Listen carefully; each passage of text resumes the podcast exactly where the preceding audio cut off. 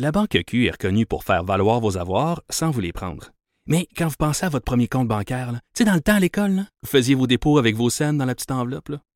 C'était bien beau. Mais avec le temps, à ce compte-là vous a coûté des milliers de dollars en frais puis vous ne faites pas une cent d'intérêt. Avec la Banque Q, vous obtenez des intérêts élevés et aucun frais sur vos services bancaires courants. Autrement dit, ça fait pas mal plus de cents dans votre enveloppe, ça. Banque Q. Faites valoir vos avoirs. Visitez banqueq.ca pour en savoir plus. Franchement dit. Jonathan Trudeau et Maude Boutet. Appelez ou textez au 187 Cube Radio. 1877 827 2346. Cube Radio. Cube Radio. On va finir l'émission avec une version hybride de la chronique d'Alexandre Moranville-Ouellette et de la fin de show qu'on fait d'habitude avec Vincent Dessureau, parce que c'est Alex qui va remplacer Vincent toute la semaine, et le mardi normalement c'est sa chronique. Salut Alex. Salut Jonathan. Donc, rapidement, parce qu'on n'a pas beaucoup de temps, mais des trucs intéressants à aborder. Tu me parles tout d'abord d'une solution que le Portugal a identifiée pour contrer la crise du logement. Oui, plus exactement le maire socialiste de la ville de Lisbonne, donc la capitale, Fernando Medina, qui a dévoilé hier, lundi, un nouveau programme qui s'appelle Renda Segura, le loyer sécurisé en français, qui vise à résoudre, comme tu l'as dit, la crise du logement. En ce moment, on le sait, comme il n'y a pas de tourisme, il n'y a presque pas de Airbnb et autres logements touristiques qui sont loués, on est d'accord. Alors, en ce moment, ce qu'ils vont faire, c'est ils ont prévu 15 millions d'euros pour louer à Airbnb, aux autres sites, ces appartements-là, et ensuite les sous-louer, donc sur le bras, si on veut, là, de la municipalité, pour que les gens qui sont en difficulté, qui ont de la misère à se trouver un logement abordable, puissent sous-louer durant des mois ces logements d'Airbnb-là, en attendant de pouvoir se trouver un endroit pour habiter. Donc là, la première étape, c'est supposé aller d'ici au 30 juin, 300 appartements qui devraient être loués par la municipalité à divers sites comme ceux-ci. En retour, les propriétaires qui décident de sous-louer comme ça vont avoir des avantages fiscaux, des exonérations d'impôts sur les revenus et sociétés, taxes foncières reportées, etc. Donc, une solution intéressante.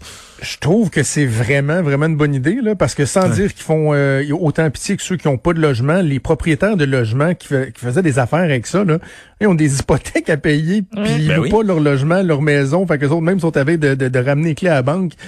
Donc, ça peut être un arrangement qui va aider tout le monde. Voilà.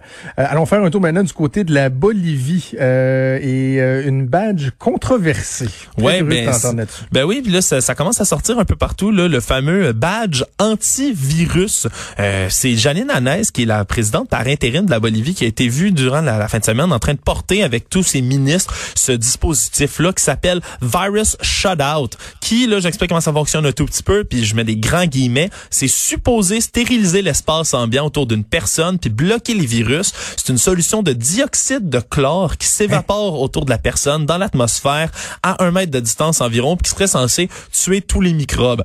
Le problème, c'est que ce dispositif-là n'a aucune validation scientifique. C'est interdit à la vente aux États-Unis et dans divers pays asiatiques. D'ailleurs, parce qu'on dit que ça pourrait être extrêmement dangereux pour la santé. Dès qu'on l'approche du visage, ça peut provoquer des graves irritations, entre autres, aux yeux et à la peau. C'est du dioxyde de chlore. Littéralement, c'est du chlore autour de toi, dans l'atmosphère. Alors, depuis ça a soulevé un tollé sur les réseaux sociaux, puis depuis dimanche, quand la présidente par intérim est revenue à la télé, elle ne portait plus le badge. Quoi que l'en soit, là, ça fait un tollé sur les réseaux sociaux parce qu'il n'y a aucune validation derrière ça, et ça peut même être dangereux. C'est donc bien niaiseux. J'étais en train de réévaluer dans ma tête mon tableau périodique. Donc, c'est du ClO2, du chlore. Du dioxyde de chlore, c'est tellement niaiseux. Toi, tu l'as autour de toi, tu respires ça. c'est absolument stupide. On fait attention avec les produits de piscine. Elle s'en va sacrer ça partout autour d'elle. Ouais, c'est un produit qui est vendu sur Internet parfois, là. Puis le problème, c'est que quand on voit une figure d'autorité comme ça le porter, il semblerait qu'il y ait d'autres Boliviens qui aient pris ça au pied de la lettre puis qui se soient mis à en acheter également. Mais là, c'est dangereux. Comme si, je sais pas moi, par exemple, un président américain suggérait d'ingérer du désinfectant ou de prendre de la chloroquine juste pour le fun. Ouais. Je dis des exemples comme ça. Et parlant de chlore, juste un mot, et on va se laisser là-dessus, là. Tu sais, quand on dit que tout va changer puis qu'il faut s'adapter, il y a des limites aussi. Je lisais ce matin qu'on se pose des questions sur la réouverture des piscines publiques. Parfait. Effectivement, comment va fonctionner la distanciation, nombre de baigneurs maximal, prendre des réservations et tout ça. Mais là, on disait, et là, si jamais il faut donner les premiers soins, il va falloir réévaluer aussi, là.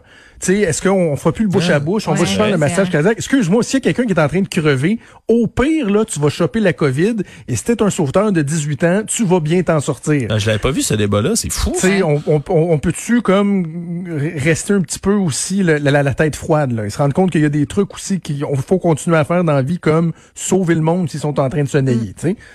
Alors voilà, c'était mon éditeur. Hey, merci Alex, on va se reparler demain. Un gros merci à toute l'équipe, à Hélène Monet à la mise en onde, à Mathieu Boulay, à Frédéric McCool à la recherche et à toi, très chère Maude.